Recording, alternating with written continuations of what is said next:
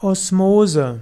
Osmose ist in der Medizin und der Biologie und der Physiologie die Wanderung von Substanzen durch eine halbdurchlässige Membran, bis sie sich in ihrer Konzentration ausgeglichen haben. So kommt es zum Beispiel in den Kapillaren zum Austausch von Stoffen.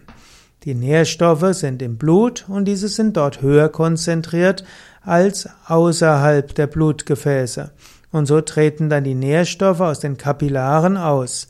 Und die auszuscheidenden Substanzen, also die Stoffwechselprodukte, sind im Zwischenzellraum stärker konzentriert als im Blut und so streben sie ins Blut hinein. Osmose gilt auch als ein Symbol, wie Menschen auch lernen können.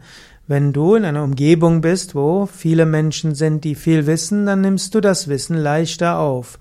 Angenommen, du bist in einer Ashram-Umgebung, wo eine positive Energie herrscht und Menschen viel Yoga üben, dann lernst du ganz von selbst viel über Spiritualität und du wirst von selbst auch gesünder.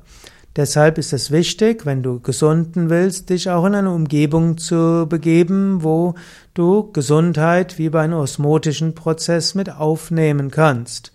Auch Lernen geht in einer schönen Atmosphäre besser. Und wir wissen zum Beispiel, dass bei Yogalehrerausbildungen im Ashram Menschen sogar individuell, in, sogar intellektuell besser behalten können, als wenn sie das außerhalb einer Ashram-Atmosphäre machen.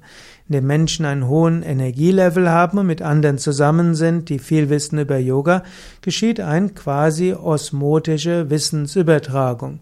Man könnte es auch Telepathie nennen, man könnte es auch Schwingung nennen, und man kann es auch morphogenetisches Feld nennen.